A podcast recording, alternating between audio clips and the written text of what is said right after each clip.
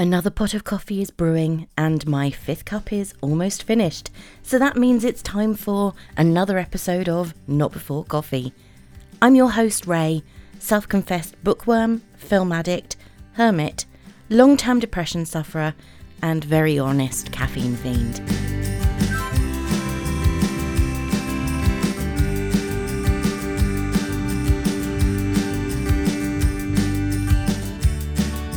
As I record this, I am actually wishing I'd had more coffee and that the seagulls outside, you may hear them occasionally in the background, would be a little bit quieter.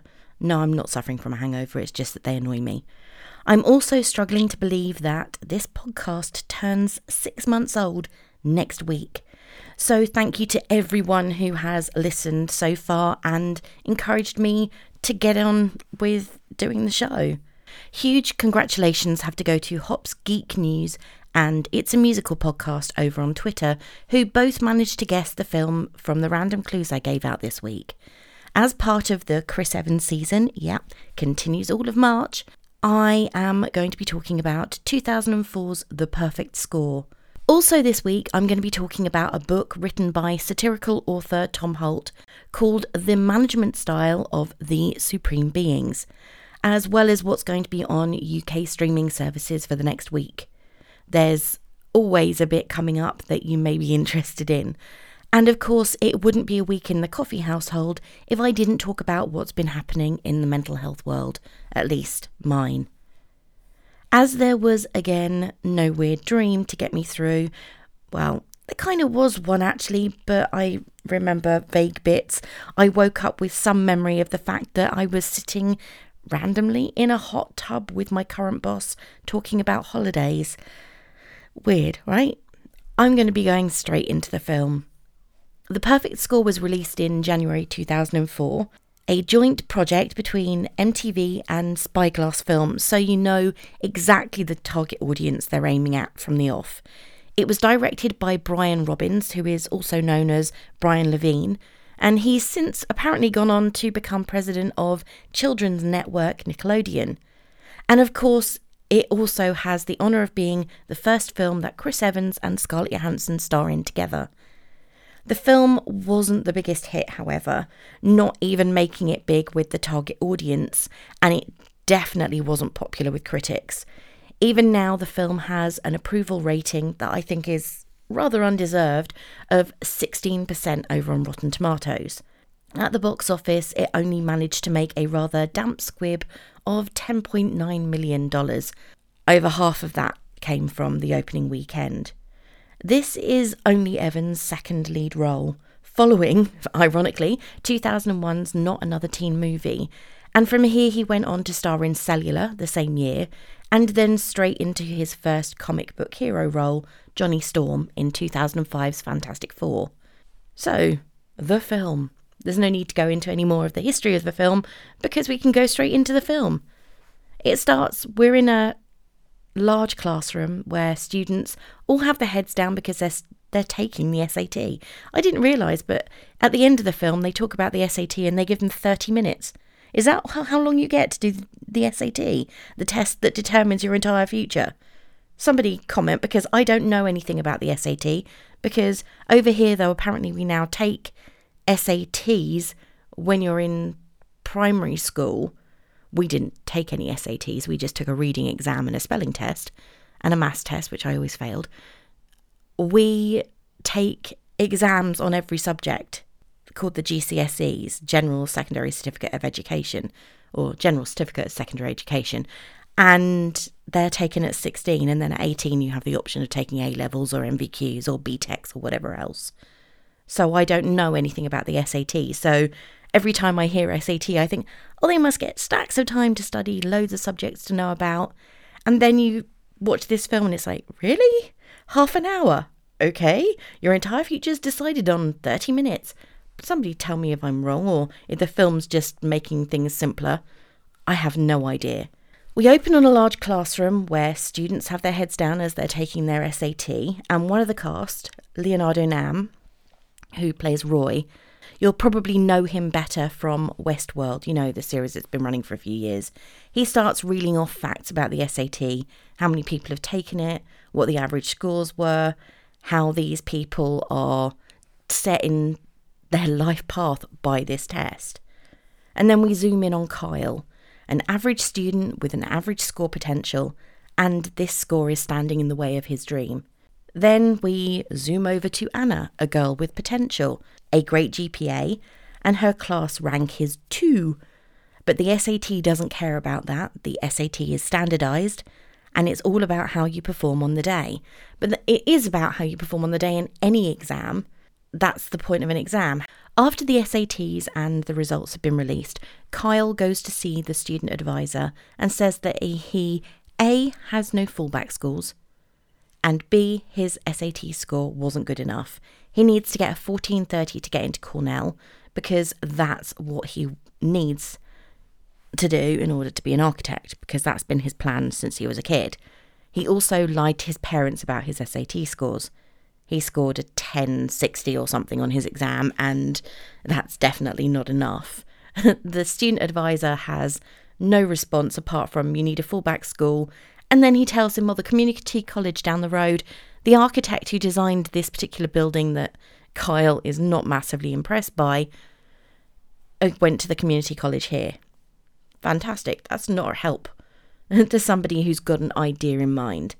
He meets up with his friend Matty, who we see from Roy's overlay of information is slightly below average. He is an underachiever. He didn't perform well in his SATs and he needs to get a good score in order to get to Maryland University. His girlfriend Sandy is a freshman there and he wants to be with her. Okay, so he's basically aiming the entire ambition of his life on a girlfriend he has had at high school who moved on to university before he did. Unfortunately, when they're on the roof talking, he opens his letter from Maryland University and discovers that he didn't get accepted because his SAT score wasn't good enough. Matty and Kyle work together in a courier packing centre when they're not at school. I'm guessing to earn money for college, but I could be completely wrong. The two boys decide, after a bit of thought and probably some drinking, that the best thing to do is to go to the place where all the testing scores are handled and complain. However, they're told by security that nobody goes up because if they let one student go up, they're going to have to let every single student that comes to complain up into the offices. However, they see a fellow student, Francesca Curtis, who is played by a very young looking Scarlett Johansson. In fact, she, I think she was 18 when she played this role, entering the building without checking in, and she just walks straight past security and to the elevators. And they are they want to know why she's different. The security guard says, Well, when your dad owns the building, you can do what you want. So she pretty much can just go anywhere in the building. She has security access and she's free to roam. The retest is in two weeks. Matty says, Well, maybe we can do the retest and everything will be okay. Kyle says, There is no time to prepare for the exam. Matty then calls his girlfriend Sandy, and a boy answers with the words Sandy's room starts a conversation between Matty and Kyle. Well, maybe it was the roommate's boyfriend. Well, no, if it was the roommate's boyfriend, he'd have answered with her room, not Sandy's room. So he's all of a sudden like, oh, she's cheating on me. She probably is, to be fair. She's at college, she's with boys her own age, boys who are experiencing the same things as her. So, in reality, why would she want to be with someone who was much younger than her? They're only 18. He starts to suspect that it is the SAT's fault. It's not really, it is distance. Matty then says the SAT doesn't test the right things. It doesn't play fair, so why should they? He says they know where the SAT answers are, so why don't they just go in and take them? he really doesn't want to work with his dad in the septic tank business. He points out that the truck his dad has highlights and son in the business name, and he doesn't want to be and son. especially not cleaning septic tanks. I don't want to clear up other people's shit. His line, not mine. Though, to be fair, I don't either. Carl gets home and sees his brother Larry, played by Matthew Lillard, sitting in the laundry room playing a really bad version of Smoke on the Water. That is what he's got to look forward to if he doesn't get a better SAT score. His mum is in the dining room marking bubble in sheets. She says that we're teaching first graders to bubble in right now, and it makes us more money than actually teaching them anything. Standardized testing is taking over, and it starts when you're really young. So we see a clip of Kyle, not really young, his current age, sitting in a first grade classroom, and next to him, a little boy has been bubbling in, and the message he holds up says, Help me. It's all about the test scores, but then it always is about the test scores, no, where, no matter where you go to school. The better the scores, the more money the schools get. Kyle wakes up from this nightmare and goes to speak to Matty. He's come round to his way of thinking. They are going to have to play them at their own game, sort of, and steal the test answers. Matty believes that Francesca Curtis is their way in. She writes the school gossip pages exposing the school for what it is, or at least exposing the underground and all the gossip. At a school basketball game, Francesca meets with Kyle and Matty, and they do their best to persuade her to join them. She's interested in their plan, she thinks it's rather cool, but she has zero intention of helping them. And to be honest, what's in it for her? She's their way in, but what's in it for her at the end of it? Unless she needs their help with her scores. So, realizing that they're losing her, Kyle starts to talk about how they're always being told to be unique, but then the SAT makes them a faceless herd. And then we see the see that he is wearing this royal blue, I suppose, not very good with colours, shirt, and something is happening in the crowd. And you see that his shirt is actually part of the O, so he is part of the herd, whether it's intentional or not. However, she finally is persuaded when Kyle starts to appeal to her feminist side, saying how it is more geared toward favouring men. Anna, we've met her earlier, you know, overachiever, second in the class, everything else. She's taking shots of the star basketball player, Desmond Rhodes. His grades, we see, are really bad.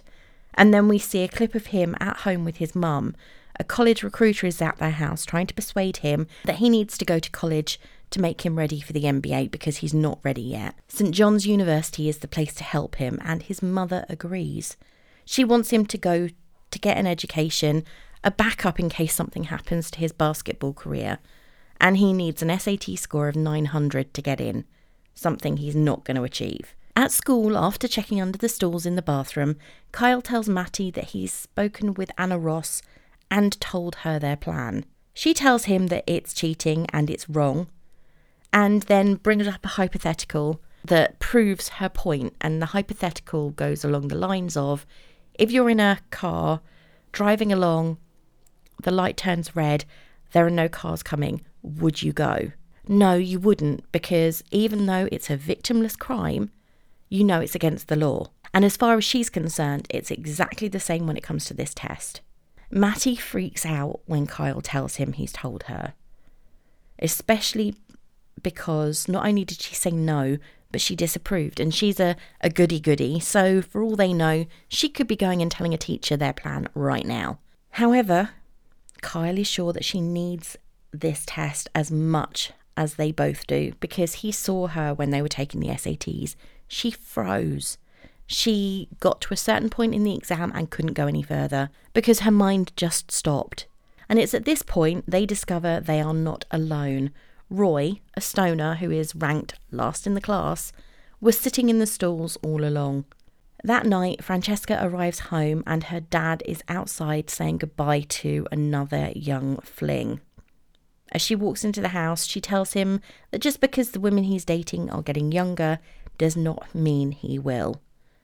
There are clearly a lot of issues here, and I think that when she eventually gets involved with their plan, it is partially because of her dad and her relationship with him. We don't find out much about her mum, at least not until a little bit later in the film. And what we do find out makes you think, oh my God, the poor girl, she's been abandoned by both her parents in many ways. Her dad's there, but he's not really there. He's far more interested in proving his libido hasn't died. When Anna gets home from the game, her parents have invited a friend over who they believe can help her get into Brown. The more they talk about Brown, the more you realise that it's not exactly her life plan that she's doing all this work for. Her parents are pushy high achievers. She barely gets a word in as they boast about her achievements to this friend who can help. And the sounds in her head just get louder and louder as they talk. After their guests leave, Anna goes up to her room and her mum comes in and tells her there's no way she will mess up again. She is clearly experiencing incredible pressure from both her parents, especially her mum. She starts to call current students at Brown. Do they actually give out leaflets that contain all the phone numbers of all the girls or all the people that are studying at Brown? Do they do that at every college in the States? Anyway, she calls up one number pretending that she's another student and she's playing again with her roommates. And this game basically is what's the lowest score you ever heard of getting into Brown? She then jots 1390 on the page, and you can see that this page is covered in different numbers, and I'm guessing they're all different scores that people have heard. The next thing you see is Kyle, Matty, Francesca, and Roy. They're casing the building, well, Francesca's dad's building, to see their best way in. Francesca gets both Matty and Kyle into the building as mailroom guys so they can get a feeling for the interior of the top floor where the test results are. Roy then comes in and saves the day when the receptionist notices that both boys left their ID badges behind. He then tells them that not only was mail pickup that morning, but that he's a ghost. He may well be bottom of the entire class, but that has nothing to do with his intelligence level. He's far brighter than he lets on to his teachers, and definitely far brighter than he lets on to other students. Though little bits of it are coming out here and there, he's incredibly observant, he can slip in and out of things unnoticed, and he definitely pays attention. It's at this point that I realised that I was definitely watching a film that was made in the early 2000s. Kyle is wearing this sweater. It's a kind of greyish colour and it has three different width stripes across the front. And I realised that I saw so many films made during this era that had that kind of clothing very nondescript, very dull, very early 2000s. And then I realised this film came out the year I turned 30. Yeah, okay, nothing wrong with that. Anna is studying for her SATs, determined that this time she isn't going to fail, when Desmond arrives to see the picture she took of him at the game. He asks her at that point if she can help him to study for the SAT, but she tells him that she can't. He tells her that he is under a different kind of pressure to everybody else. If he fails the SAT, it will be national news because of his status as an all state player and if she fails, she just doesn't get into the into the college that she wants. Kind of unfair comparison there because one person's future is no less important than another's.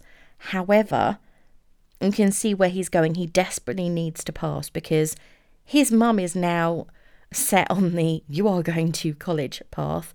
And if he fails it, he's going to be in shit. his mum is very, very strong. Roy is in the office of one of the managers at the testing centre when he's caught. The manager is played by Vanessa Angel, who previously played Emmanuelle in the adult film Emmanuelle in Space, I believe. Wow, where do I get all this information? I have no idea how I. I didn't even look this up, I just know that's who it is. And she also played the TV version of Lisa in the TV series Weird Science, based on the John Hughes film. Kyle is walking through the office when he's handed the one thing he was there for the verification master of the SAT. He's asked by one of the men in the office to copy it, return it, and take a copy to another office for filing. And this comes in handy later. Is this the opportunity they were looking for? Or does he need to play the long game? And this is the important question. If he takes it, he's got the answers. However, if he takes it, is he playing, is he showing their hand? He finds Matty and shows him what he's got. And Matty says, Yeah, just take it. And then Kyle realizes that he has to be sensible. He says that if they take it, then there's easily enough time between now and the Saturday for somebody to do all the questions all over again. So it won't have helped them at all. So he says, Well, we'll copy it. They're in the copy room. Well, they think they're in the copy room. Being rather cocky, Kyle shoves it straight into this machine that looks like the copier. And to me, it looked like a copier. And shreds the entire thing. Their entire mission's done in a matter of moments. As far as the four of them are now concerned, it's over. They had their chance and they completely ballsed it up. When Kyle and Matty arrive at work that evening, Anna is there waiting for them. And she says to Kyle, Do you need to know my reasons if I want to take part? He then says, Why did you fail the SAT before? She says that she got to one of the questions that was about two people on a train to New York, and she couldn't get past the purpose of the story rather than the answer they wanted. She just froze. She then says, We, and it alarm bells ring. It's like, We? Hang on, you're you. You're an I. You're a me. You're not a we. She has told someone else about the plan. Kyle just lets out this sigh that is so put upon. You kind of feel sorry for him for a moment, even while you're remembering he's considering a heist. At the next basketball game, Kyle tells Matty, who is so stressed at this point, I'm surprised he doesn't just explode all over the place. The idea of having Desmond Rhodes on their team is just too much. He's high profile and there's no way he can be inconspicuous. I mean, he's a massive guy, he's really, really tall. How is he not going to stand out? If somebody looks over a crowd, you're going to see the tall person. You're not going to see a short one. I could join the heist, though I wouldn't be able to do the running because I'm rubbish at it. But he's so tall, he's going to stand out in any crowd. Roy is also at the game and he's again showing his knowledge of everything when he starts to talk about the strengths and weaknesses of Desmond's game. Basically, saying there's no way he's not ready for the pros yet, he's not ready for the NBA. So he can understand why he needs to get into college. After the game, Kyle has had an idea. He asks Francesca to get the blueprints for the building and the security codes. The security code she has no doubt she's going to be able to get, and she hands him the blueprints. They arrange to meet the following Tuesday at his brother's above the family garage. You get this feeling there could be some chemistry between Kyle and Francesca. Unfortunately, or fortunately, depends on your view, he has a thing for Anna. Oh, I need to point out, I've just realised that I've gone through this entire thing and not said who anyone is played by. Anna is played by Erika Christensen, who was better known at that point for the film Swimfan, though obviously since then she's gone on to star in other things such as Parenthood, the TV series. And Desmond is actually played by a basketball player called Darius Miles, who is six foot nine. Oh my god, so I'm not wrong, he was seriously tall, six foot nine.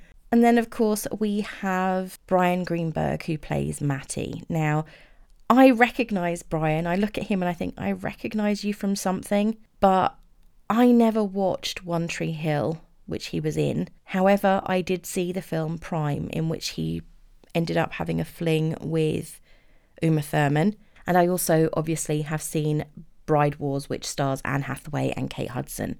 And he was in both of those. So they're the cast. oh, I feel so really bad. I keep on doing that. I'll talk about the film and I'll go, this character and this character. And then I realise that I haven't told you who plays any of them. Desmond is having his dinner when Roy calls him. His mum takes the phone and Roy is derailed because his mum is incredibly demanding. I've already said she's a very strong woman. Roy tells her that he is helping Desmond with SAT exam prep and he needs Desmond to pick him up for the prep as he doesn't have a car. She asks him for his address. writes it down, and then hands the note to her son telling him to be on time. And that's it. But she will not accept people calling during dinner. Francesca is just leaving when her dad introduces her to his latest girlfriend, Tiffany. For all that she's a feminist, she is the gossip girl. She's the one who gathers all of the tidbits from school and posts them on a website. She is the anarchist. She wears dark clothing, dyed her hair this really weird burgundy red colour. She smokes. She acts like the rebel, talks about feminism being important, and then calls the woman who her father is with a piece. Something she actually spells out quite clearly to the woman who is only there because her dad invited her. So there are little there are a few things that she's an anachronism. That's the word I was looking for. She is not someone who is what she appears. None of them are, to be fair, but there is something a little bit hypocritical about the way she acts. Just saying. Desmond goes to pick up Roy and asks him why he's the ghost. Roy says he sees and hears things, but no one sees or hears him. Perhaps this is not only at school, but the rest of his life too, which is kind of sad, really. He uses the fact that he managed to get Desmond's cell number easily but Desmond doesn't have his as a perfect example. And it is. I mean, how did he get this phone number? Seriously. Kyle's plan was to use his brother Larry's place for the meeting, but when he gets there, Larry has forgotten to tell him that he's actually having a wine tasting party. It's Wine Tasting Tuesday and the place is packed. Kyle and the others are using this time to go over the blueprints. They've got photos of the building, the blueprints, the security codes, everything they need. They just have to go over the plan. Francesca is trying to be the edgy one again. From her clothes to her criticism, she wants to know what everyone's motives are for being there, even though Kyle had already said, Look, this isn't important, we just need to know that we can work together. She makes allusions to the stoner scene in the Breakfast Club where they all get stoned and make confessions and this is definitely something that Roy is up for. However, Anna is not interested in sharing her reasons, and the meeting is quickly getting derailed because instead of talking about working together, they are goading each other into arguments that are completely unnecessary. It's quite clear at this point that though the idea was originally Matty's, Kyle is the planner. He's the ringleader, the one who has all the ideas but Matty isn't so sure that things are going to work. While all of this is going on, Francesca is doing some work on her website and getting frustrated because she can't get the coding on something in Visual Basic to work. Here I have a question. What is she designing on her website that requires Visual Basic? Because Visual Basic is used for designing the front end of databases and forms and other things in Microsoft. So unless she's designing her website in Internet Explorer, really? She doesn't really need Visual Basic. And she's hit a wall anyway. And that's when we discover that Roy's knowledge is even more extensive than he's revealed so far. He's failing not because he hasn't got the ability to pass, he's failing because he has no drive and he doesn't really care. He doesn't want to go to college. He doesn't want to graduate or anything else. He just wants to coast by. Just when everyone decides it's time to leave because clearly there is no working together here, Kyle starts to talk about their potential future, all the things they could be if they just got the SAT scores they needed. Anna starts to play along, and then Roy joins in. Kyle points out they can all get exactly what they want, but they need to work together to get it. Kyle walks them through the plan as we, the audience, see it happen on screen. Though we're not actually seeing the plan happen, it's a, a vision of the plan. The plan is this Francesca will sign Matty and Kyle into the building for a meeting. At this point, Roy interrupts and says, What will happen if the security guard recognises you because he's already seen you once? He's playing devil's advocate. Of course, Kyle then, with his extensive imagination, sees a load of guns and police turn up. It's not going to happen. Matty, Francesca, and Kyle will go into the office and wait until everyone has left for the day. Roy is not amused to find he will be waiting in the forest with Anna and Desmond until he starts imagining getting busy with Anna in the truck. Anna is not so impressed at that idea. Francesca, being a rebellious daddy's girl, is really helpful. She's going to persuade the security guard to disconnect the alarm on the side door so she can unload some boxes from her car into the building, because apparently she's done this a few times. What the heck is she storing in her dad's building? She then imagines that she's Trinity from The Matrix, which is sort of prophetic because she has since then become a badass in leather with incredible fighting skills. They are to head to the roof to get into the offices on the top floor to get the test results, and then they can start the rest of their lives. Of course, no plan is ever as simple as that, but that's their idea. Matty walks out of the meeting and sees Francesca smoking outside. He tells her that smoking is gross, and she asks him why he wants the test results so badly. What's so great about Sandy, his girlfriend? Matty tells her that it was what he did well. He was great at being Sandy's boyfriend. Roy's at home watching a film. I think it might be Reservoir Dogs or something like that, because I'm sure I heard Harvey Keitel's voice. And he's making notes is he thinking that this heist is going to be some gun blasting bank job when they leave for the day of the SAT heist? At the start, it's all going to plan because things do seem to go well at the beginning. If they don't, they wouldn't even continue.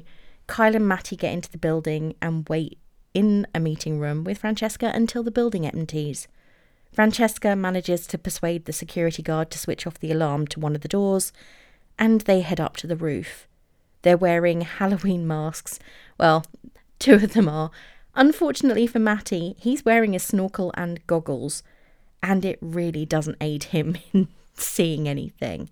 They get into the top floor really easily. No alarms go off, and they're free and clear. At least initially, it seems that way. They've got to avoid security cameras because otherwise they will alert the security guard on the ground floor that something is going on, and they really don't need that. However, as I've already said, Matty is wearing snorkel and goggles, and they aren't doing him any favours. They are so fogged up that he can't see anything, and he's actually putting the mission in jeopardy because of his lack of organisation. Outside, Roy, Anna, and Desmond are just waiting for the signal that they're needed. Anna asks Roy why he smokes pot, and Roy's answer is that it's just something to do. He responds by asking her why she bites her nails. Fair enough. He's bored. I get that one. Not that I smoke pot when I'm bored. I record a podcast, actually. They get to the room where the test is meant to be for filing. That's room 510. But the room is completely empty. There's nothing in it at all. Kyle then remembers that one of the sets of papers was to go back to the person he was copying them for in Office 545.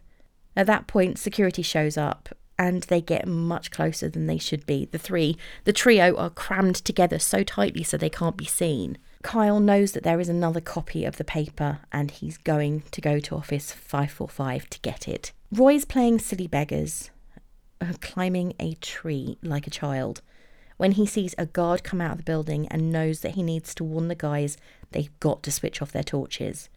Unfortunately, climbing the tree, he drops his phone into a puddle of water and it's waterlogged completely. Anna manages to get Desmond's phone and calls them in time. Matty finds Office 545.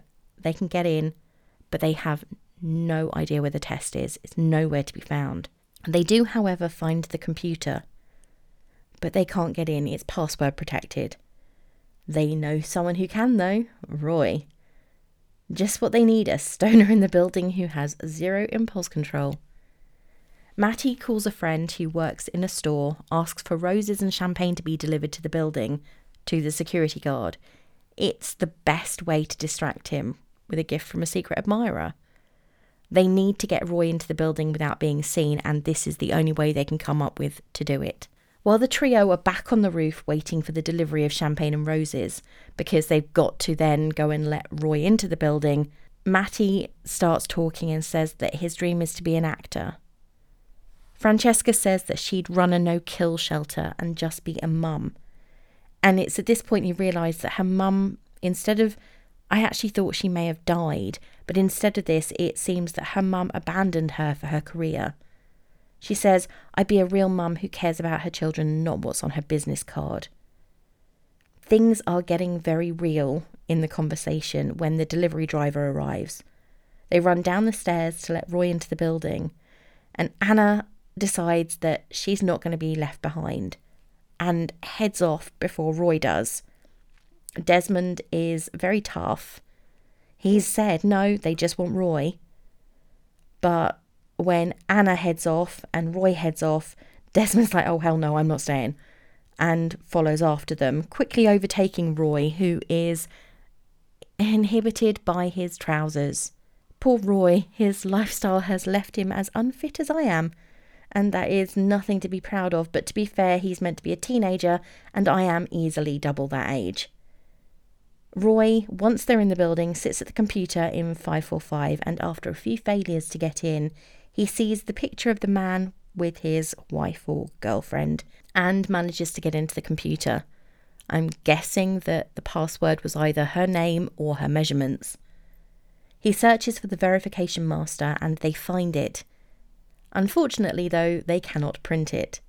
There is a need for three other passwords, and as Roy rightly says, I could get them for you, but it would take me days. The test is right there. So Kyle gets the idea that they all take the test and steal the answers that way because they've got the verification master. All six of them together can't be beaten, even if one of them on their own can. Anna and Kyle are going to work together on the verbal, while Roy and Desmond work on the math. Francesca and Matty have guard duty. What I find really fine, uh, really funny is Francesca is asked, "Do you want to do the verbal?" and she says, "Oh, I'm no good with words," but she wants to be a writer, or she is a writer. She runs a website that uses words, so surely she's good with words. You later find it's all a lie anyway, but we'll get to that bit. Francesca clearly likes Matty. She doesn't quite goad him, but she is honest when she tells him that his girlfriend Sandy is not calling him like she did, and their relationship is over. Matty tells her that her life isn't healthy. Using a website because her dad doesn't love her isn't any better than his relationship with Sandy. And at that point, she kisses him and tells him that he found someone who let him be himself. She then walks away. She was talking about Sandy when she said that, but in reality, she could also be referring to her. Desmond and Roy are talking while doing the math. Desmond admits that the verbal is what scares him, but he knows that without the verbal scores, he won't make the 900 he needs. He tells Roy that he can't just go pro because his mum would kill him if he made the wrong decision and didn't go to college. Roy then asks him why can't he tell his mum this. Desmond asks Roy at that point can you talk to your mum? And Roy says, Well, I think I could, but she's dead. Roy is actually a rather deep character in the midst of a load of people who have very little to be concerned about. He's on his own, his mum's dead, his father is nowhere to be seen, and he's raising himself. And we have the rest of these characters. We've got one who's got a fantastic basketball career ahead of him, and all he wants is a 900 on his SAT. We've got Kyle, who wants to get into Cornell for his architecture. We've got Matty who wants to get into Maryland College for his girlfriend. And then there's Francesca, whose motive is never very clear at all. In fact, I don't think she actually has a motive. She doesn't have any reason to be there apart from it's fun and it's something she's rebelling against her dad. By the end of the night, they've done the tests and are about to leave when Kyle notices that Roy has taken a load of stuff from the offices. Office supplies, I just need them for school. Yeah, okay, you need them for school when you don't really attend. Anna and Kyle go and wait on the roof while the stuff is returned. I have to say, I love Chris Evans. In fact, I watched this film the first time because it's like, oh, Chris Evans is in this. And then I saw that it the plot was kind of a school heist and it looked fun but his character is a little bit dry, a bit preppy, and for all his drive to get into college, there doesn't seem to be any emotion behind it. It's like, I built this thing when I was eight and I've always wanted to be an architect. It's delivered very staccato, and I'm not sure if that's the script or because this was only his second film role. However, he's still pretty to look at, and you can see his jawline and everything developing because he was 22 when he filmed this. And obviously, he was in his 30s when he became Captain America. Well, not quite in his 30s, actually, late 20s when he became Captain America. And he's bulked up a lot, and but he's still got the same kind of posture and everything else. None of that has changed. The four are still in the building when the guard comes to check and the lights go on. Francesca knows she isn't going to make it, so she passes the key card to access the stairwell over to Matty. But Matty refuses to leave Francesca behind. He picks up a computer monitor, and after Desmond and Roy have left the building, he goes to make it look as though he was stealing it when he's caught by the security guard. Kyle, Desmond, Anna, and Roy escape and watch as Matty is escorted out of the building and off the premises by the police, and Francesca watches from the top floor as he's driven away. Francesca immediately goes home once she gets the all clear and gets money out of her personal stash to bail Matty out. Kyle is just getting home when his brother asks him how the previous night went and what happened to him. Kyle responds with, What happened to you? It's kind of like a weird exchange between the two brothers because you'd have thought that they'd have had this conversation before because you can see that Kyle is disappointed in his brother. His brother, though, is now disappointed in him. Larry is far more astute than Kyle takes him for. He asks Kyle how he thinks their parents would feel about the son who lives over their garage versus the son who cheats his way into college. It seems that in their rush to get things done, they left all the plans for the heist on Larry's bed. Roy believes he must be on a very, very weird trip. He wakes up in his house to find Desmond's mum is standing above him. She's asking him questions about his family and his mum, and you can hear the mumness in her voice when she's oh sweetheart and everything else. And she's really invested in getting him straight. Roy has been completely put on the spot by desmond's mum and she's very take charge and quite intimidating. She's arrived to take him to the SAT and when he tells her that he has no intention of taking the test, as he has no plans to go to college because he doesn't intend to take the place of someone who really wants to be there, she's not having it. He is going to take that test, whether he likes it or not. You can tell from the look on Desmond's mum's face that she's A, not going to fall for this, and B, actually not going to take any notice. Roy is going to go to the school. When Matty gets out of prison, Francesca is outside waiting for him. She pulls him to her and they kiss, even though he admits that he has the stench of prison on him. Anna's mum is absolutely furious with her daughter. She spent the whole night out jeopardising everything they worked for. The operative word here for me is they. Since when are they taking the SAT? Since when are they going to Brown? Since when are they the ones who cope with the pressure that she is put under? This is them trying, for some weird reason, to live vicariously through their daughter. As Anna gets out of the car, she tells her stunned mother that she is not going to Brown. Okay, breaking the reality of the film right now. What the heck is Chris Evans wearing here? He's got this weird green t shirt on and a long sleeved shirt underneath it. Oh, it looks awful. It really does him no favours. I don't think that colour's for him at all. Maybe blue. Yeah, blue looks good on him. So does red, but this green is doing him no favours. I don't think it does many people any favours, to be fair. It just looks wrong. And Anna is wearing a very, very tight spaghetti strap top and jeans looking incredibly different and very confident. I think that the previous night's heist showed her that she had a lot more strength and a lot more purpose than she was led to believe by probably what her parents and her educators had told her for her entire life. It's not all about school. The gang are all together meeting before the SATs to pass over the answers. Desmond says he's not interested. In fact, he says, I'm not interested. Man, you don't know my mum. Roy says, No, don't need it. You really don't know his mum. Matty says he doesn't need the crib sheet. He doesn't want it.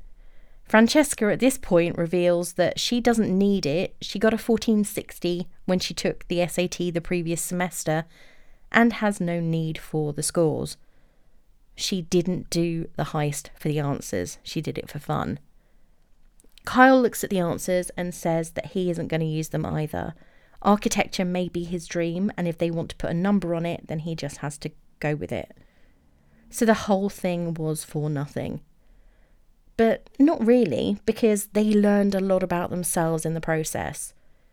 Roy, realizing that none of them are going to be using the answer sheets, grabs them from Kyle, heads into the bathrooms where all the stoners are getting high before the exam, and slips the answers under the cubicle doors, then heads back to his friends. Okay, so once we've seen all of this, we skip forward, we find out what is happening now. Desmond got the score he needed and ends up going to St John's University on a scholarship. Matty is still with Francesca, who sold her first novel, about six kids who stole the SAT answers. Kyle gets into Syracuse, so no Cornell. And Anna goes to Europe, but eventually comes back and goes to university under her own terms. They're still together and they meet on a train to New York every month. Roy gets the highest scores on the SAT and persuaded, using the term lightly, by Desmond's mum, he ends up earning his GED because despite having incredible SAT scores, his lack of attendance means his GPA was non existent. He still spends his time playing video games, but now he's making money out of them and is creating them instead. As I said, it wasn't received incredibly well by critics, and with a $10.9 million box office, it doesn't appear that it was a huge hit with the audiences either. However, it's probably being the second film that Chris Evans starred in and his popularity now, it probably has gained a bit more of a kind of cultish status. It gets compared, and not favourably, with two other high school films, though there are only minor similarities probably in the number of cast in them. The Breakfast Club from 1985 and Dazed and Confused from 1993. And I apologise if you can hear the seagulls. Both of them are mentioned during the film, but that is where the similarities to the to those other two films end. It's fun. I'm not going to deny it's a fun film, but it's something that you can watch while doing other things. And to be honest, for me, sometimes they're the kind of films that I prefer. I can read a book while I'm watching because there are certain bits you know, or I just want to pay attention to this. Chris Evans hadn't grown into his performing chops by this point. This was definitely not Scarjo's first film. She had been in 13 films before this one, including Girl with the Pearl Earring, Lost in Translation, The Horse Whisperer, Ghost World, and her first role in 1994, North, with Elijah Wood. So she had a very long career before she even starred in this. So her first role was when she was eight years old. That's a pretty long career before she even starred in this. So when it comes down to it, though Chris Evans was the lead, Scarlett Johansson was probably the most experienced member of the cast. I can't believe that this was filmed the year after Lost in Translation because she looks so much younger in this than she does in that. I enjoyed the perfect score.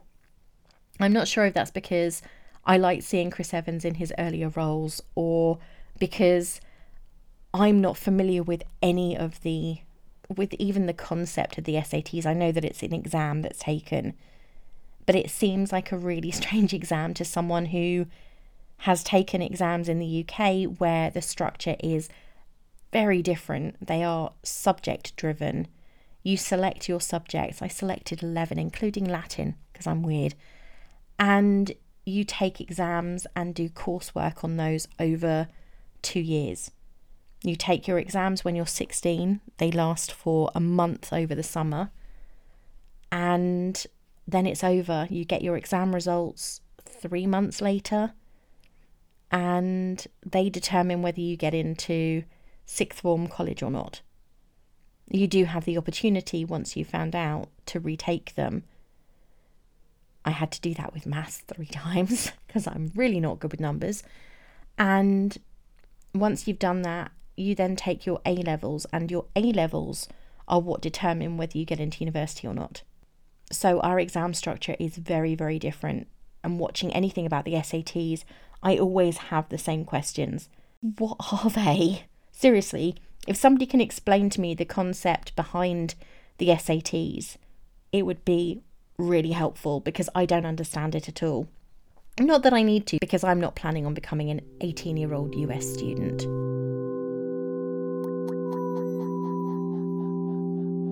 Okay, so now we've done that and we've talked about that film. Remember, there are two more Chris Evans films to come in the next two weeks. It is time to talk about what is going to be on UK streaming services over the next seven days. That's from the 12th to the 18th of March. Oh my god, how we are nearly through March already. What is going on? Where is the time going? Over on Netflix, the 12th of March is a sort of busy day. We have a film called Just in Time, the third season of animated series Paradise PD, the remake of Pet Sematary. I'm not sure, I saw the original years ago. I saw the adverts for this and it just didn't appeal for any reason. I don't know if it's because I've gone off Stephen King adaptations or because the original was bad enough. We also have the show The One, which is which has been promoted quite a lot, to be fair. Then we have the film The Sister Brothers and Yes Day, starring Jennifer Garner. On the 14th of March, we have The Nun. That's it, just The Nun. On the 15th of March, we have The Lost Pirates Kingdom.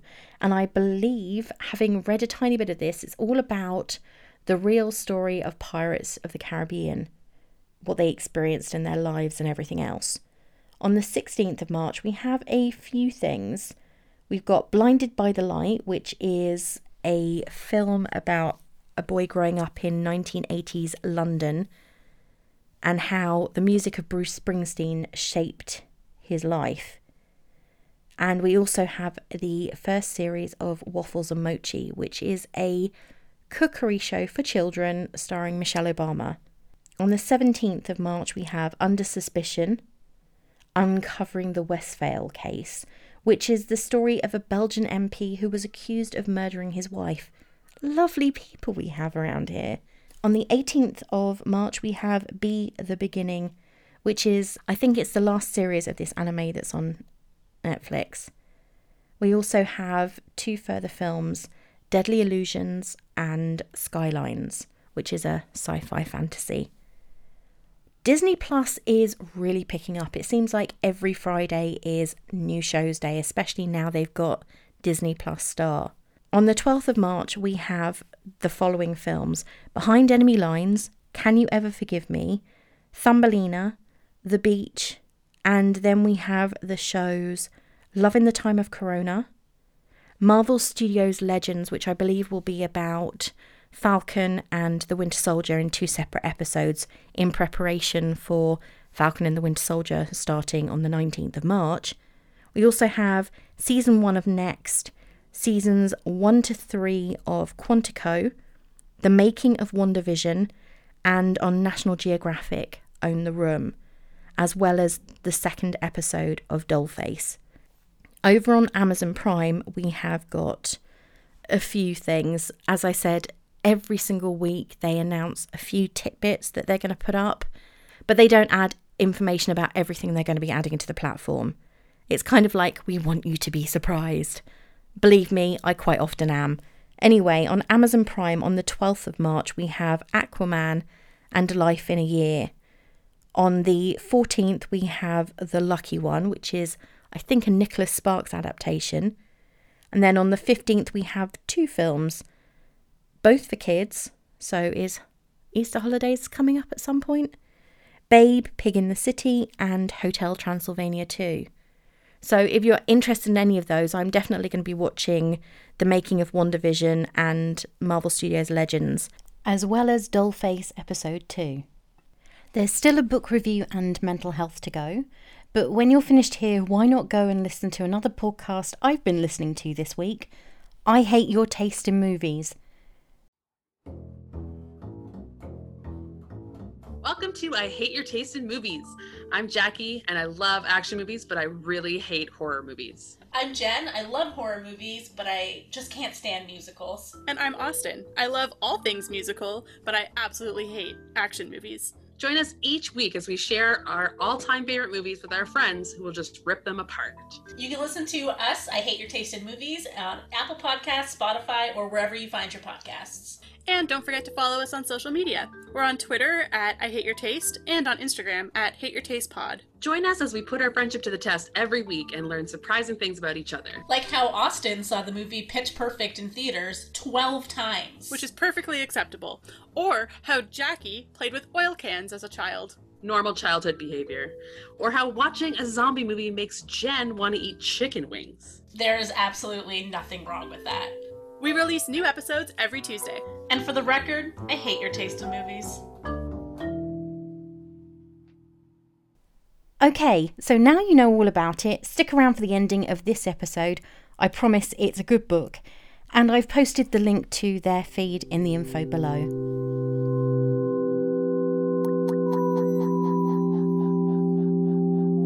This week I have finished one book and started another. I know, crowds go wild. So I'm not going to be rushing to finish anything, I hope. The book in question is The Management Style of the Supreme Beings, a 2017 novel from English comedy fantasy author Tom Holt. In fact, when I went and checked his bibliography, I discovered that this is actually the most recent book he has written. This is probably the seventh or maybe eighth book I've read by Holt, and I was attracted to them purely because they have titles like Snow White and the Seven Samurai and Life, Liberty, and the Pursuit of Sausages. Yeah, they're that kind of book. I'd say that his style is probably closest in many ways to Douglas Adams, with a touch of Neil Gaiman and maybe Terry Pratchett thrown in for good measure. So, what is this book about? When the Supreme Being and his son decided that being supreme isn't for them anymore, it's inevitable that things get a bit of a shake up. It soon becomes apparent that our new owners, the Venturi brothers, have a very different perspective on all sorts of things. Take good and evil, for example. For them, it's an outdated concept that never worked particularly well in the first place.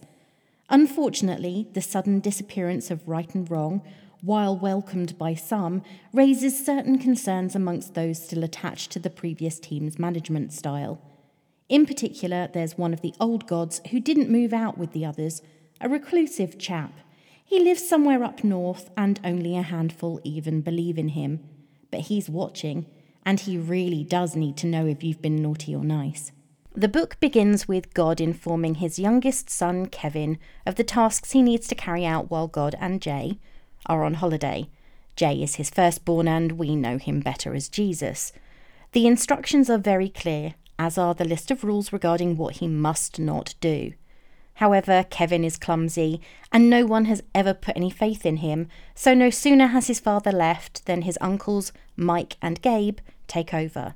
The real story starts, however, with archaeologist Jersey Thorpe, who is part Indiana Jones, part James Bond, and all ego.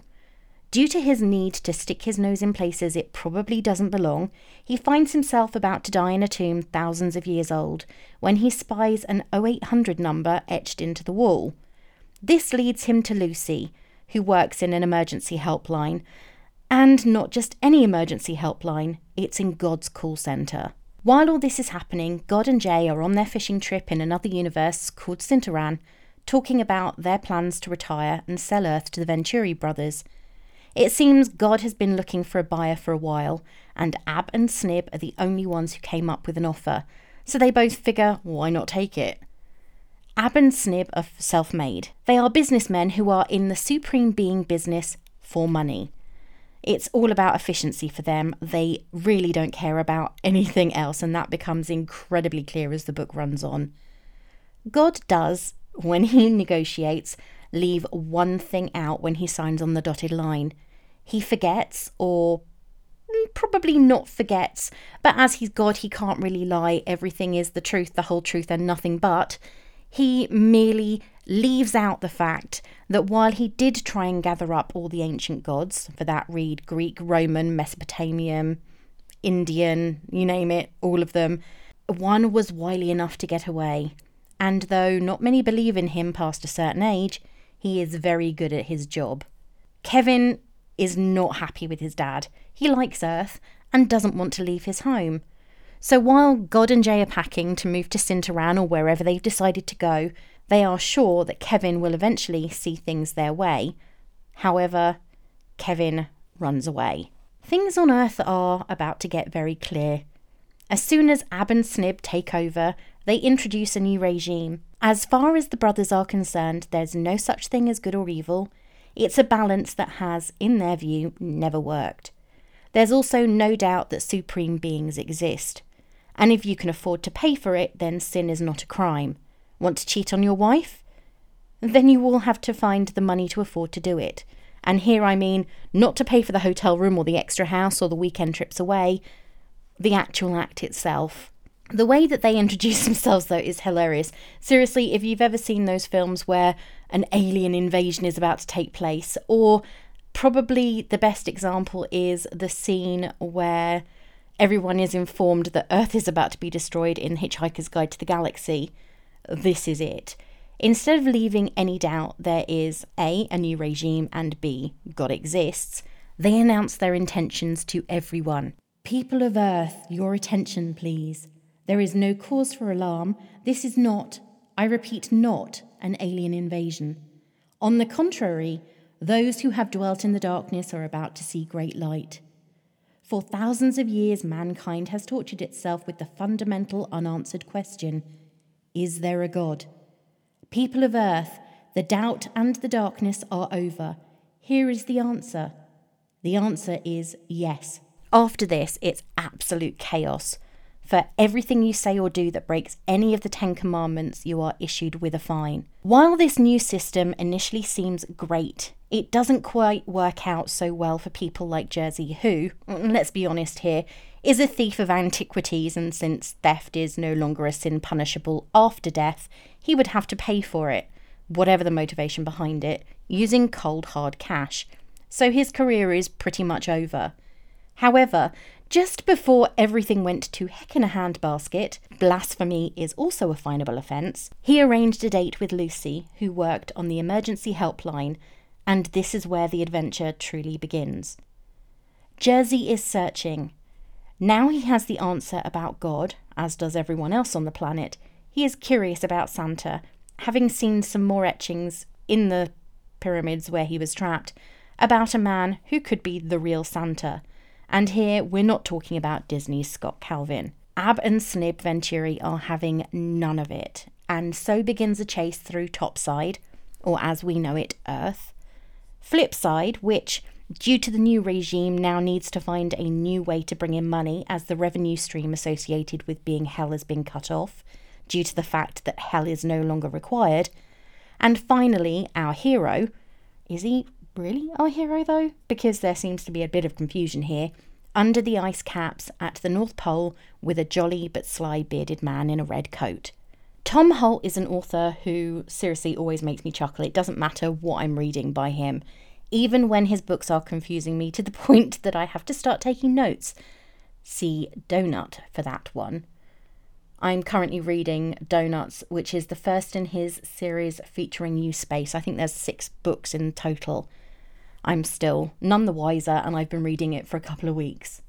The management style of the Supreme Beings was an easy and enjoyable read, and seriously, I mean this. I started it on Sunday evening and finished it Tuesday lunchtime. I didn't read it in really short bursts, I read it for a couple of hours at a time, and I think Kindle estimates it is going to take you around six and a half hours. I sped through it in around four. It was imaginative, humorous, irreverent, all the things that I have come to expect from Tom Holt books after reading several of his earlier works. This book dissects morality, or the characters do anyway, placing a physical value on every single act and every feeling that you have. Only in your mind, as some but not all characters discover, can you be safe from men in suits popping out of portals to present you with bills for immediate payment, for simply saying hell or God in a way that could be considered purgative. We are presented with the usual tropes, though to be fair, they're not the massive focus the hero, the damsel in distress, but then you have to ask what if they aren't exactly what they seem on the outside? It really is a what if novel. In this book, nothing is exactly what it seems. The supreme beings, for all their immortality, are humanized. They are somewhat relatable. The Venturi are a pair of money grabbing brothers who see the earth as one massive business and a way to increase their fortune. And God and Jay are tired and they just want rest and relaxation. I have to say that I did have a few issues with this book, and the biggest one I had was that for all the funny lines and the character subplot, the real story, or at least what I think was the real story, seemed to get a little bit overwhelmed and lost by everything else that was happening. I also started off thinking that Jersey Thorpe was the main character, but then I started to wonder if I wasn't wrong and that role, that honour should have gone to Kevin. Every character has their own storyline, and while they did merge at points, they met up, they saw each other, they knew who each other was. It did leave me a little baffled at points, which was something that did lead to me having to reread certain parts of it. Overall, I found this book fun, it made me laugh, and I enjoyed it, and I think that's the most important thing. Would I recommend it? I had to think on this for a while, but yeah, I definitely would say that it's a book to read. However, I would point you in the direction of a couple of his older books, including Nothing But Blue Skies, which is about a Chinese weather dragon, and Valhalla, which is all about the Norse gods and based in Norse mythology, but in a very, very satirical way. So there's my book review. Next week, I am back to Chick Lit. I am reading the book that spawned the film The Wedding Date. So far, and I'm about 20% of the way in, I am finding it very, very difficult to see where they got the film from, especially if they say it's from this book. But I will talk about that a bit more next week.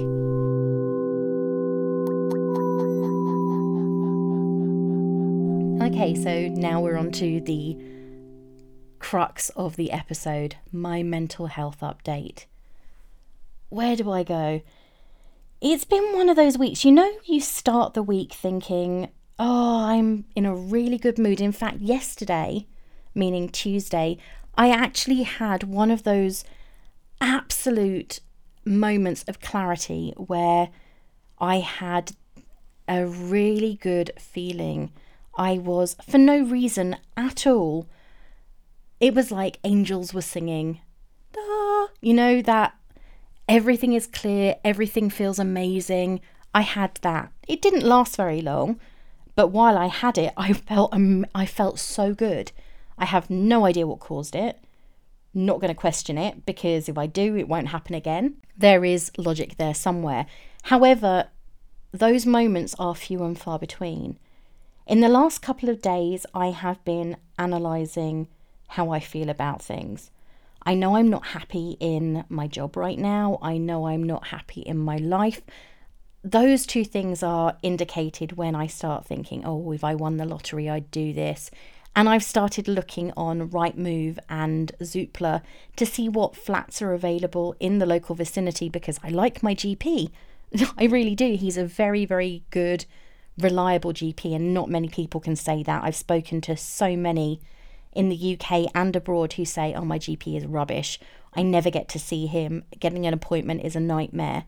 I might be the exception to the rule because I never have an issue getting an appointment with mine. I always know that if I phone up for an appointment, I am going to get one. So I am the exception to the rule, and I am very lucky, and I appreciate that greatly. I really do. So I want somewhere that is still close to where I am, but the last couple of weeks have shown that getting anything done stresses me out. I discovered a load of it sounds I'm so sorry, it sounds gross. I found a load of mold growing on the window in my bedroom.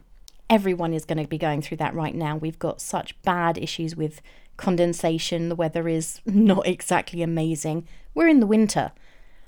But getting anything done, even though I know we're in lockdown, so it wouldn't happen immediately, I've reported this issue several times and nothing has happened. And I've reached the point where I am exhausted, constantly having to send my landlord and the managing agents exactly the same thing. I feel like I'm beating my head against a brick wall. And I know that this is not really a mental health issue, but it does feed into the whole I'm tired, I'm stressed, I am absolutely fed up with fighting this battle to get anything done. And this is going to sound like a really strange moan. And it is a moan. But I have an issue with my next door neighbour. My next door neighbour, seven years ago, was living in the flat I'm living in now. She then moved out to live with her brother in law and her sister in a, in a larger property. I didn't find out until afterwards that they were actually running from creditors. Fine, sort of. I had a stack of letters from her creditors, her bank, credit cards, you name it, when I first moved in. I started by sending them all back. I then sent them back in bulk when I wasn't getting anywhere by sending them back one at a time. And eventually I opened one of the letters. It was addressed to my property. And I phoned them up and I explained this person no longer lives here, hasn't lived here for a couple of years. I've been sending these letters back for all this time. You're still chasing her. I'm really sorry, I don't know where she's gone. And that's the truth. I had no idea. I knew she was somewhere in one of the towns near to where I live, and that's it. Two years ago, she moved back in. I don't know if it's because she'd managed to get the creditors off her back and everything had been sorted or what. Anyway, two years ago, she moves back in to the flat next door to mine. And then all of a sudden, I start getting post new post addressed to her at my address when she is living next door. This week I flipped. it sounds so bad. I'd finally had enough, and these things eat at me because I know that if there is a creditor chasing after you, they look at your address. I don't need her creditors coming to my door or sending letters or continually harassing me. I used to post them all back to the creditor, but obviously that hasn't done anything. So this week I got a letter for her addressed to my address, and I just wrote across the front of it in great big letters change the address with everyone. You don't live in this flat anymore. And then posted it through her letterbox. Am I unreasonable? I know that that's not a mental health thing, but actually it is because every single time I get one of those letters, every single time I get something from someone who is chasing her, it adds to the stress and worry that I have when I go to bed. And it makes me anxious. I haven't had an anxiety attack in a couple of weeks, which is great. It means that my meds are doing what they're meant to do. But I do still find that tiny the tiniest little things can really frustrate me work, for example, I have now mentioned to my manager several times that I feel that the upper management are going quantity over quality, which is fine with some things, but it's really hard when you're a writer trying to write content that is purely being used as a box to put call to action buttons in. And that's really what I'm producing. I said to her, I feel like a robot. I am finishing work and thinking, I don't want to do this anymore. And that's not how I used to feel. I mean, there are certain elements of every single job that frustrate people. But I now finish my day and think, I don't want to do this anymore. Even though I'm literally just leaving my study and walking into the lounge. Eventually, I will figure out what I want, where I want to go. It may well be that my current job changes when things start to get back to a semblance of normality if that ever happens. But the way things are going right now, if it doesn't start to change, if things don't start to move back to the way they were with the whole we value marketing, we value content, we want it to be quality content that people come to the site for, I'm going to have to start doing something for myself. Writing as a profession, and anybody will tell you the same thing, I have no doubt. If you have a creative mind, you love to write, and you do it for a job, you find that outside of that job it gets harder and harder to do. I haven't written anything creative since I started my current role, and I miss it a lot. I don't know if it's contributed somewhat to the low mood that I often have, or it's or what, but it has made me miss what I used to do. I miss writing the fan fiction. I miss creating my original characters.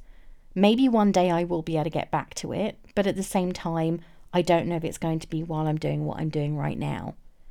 Okay. there was the deep thought for the week. Actually, no, my deep thought for the week is this.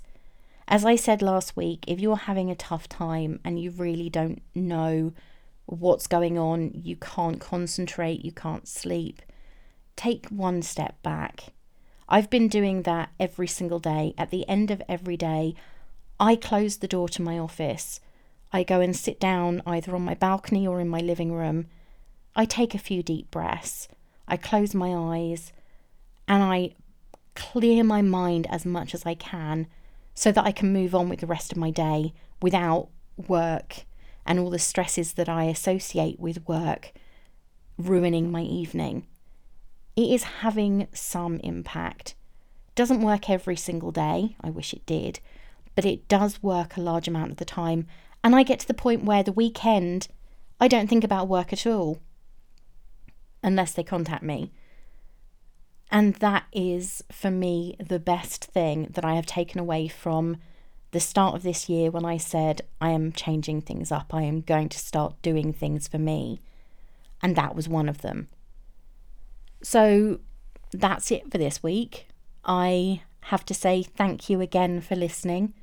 And I release a new episode every single week. So if you do like what you hear, share it with your friends and your family. Maybe there's someone who can actually benefit from the take a step back approach that I have started to use.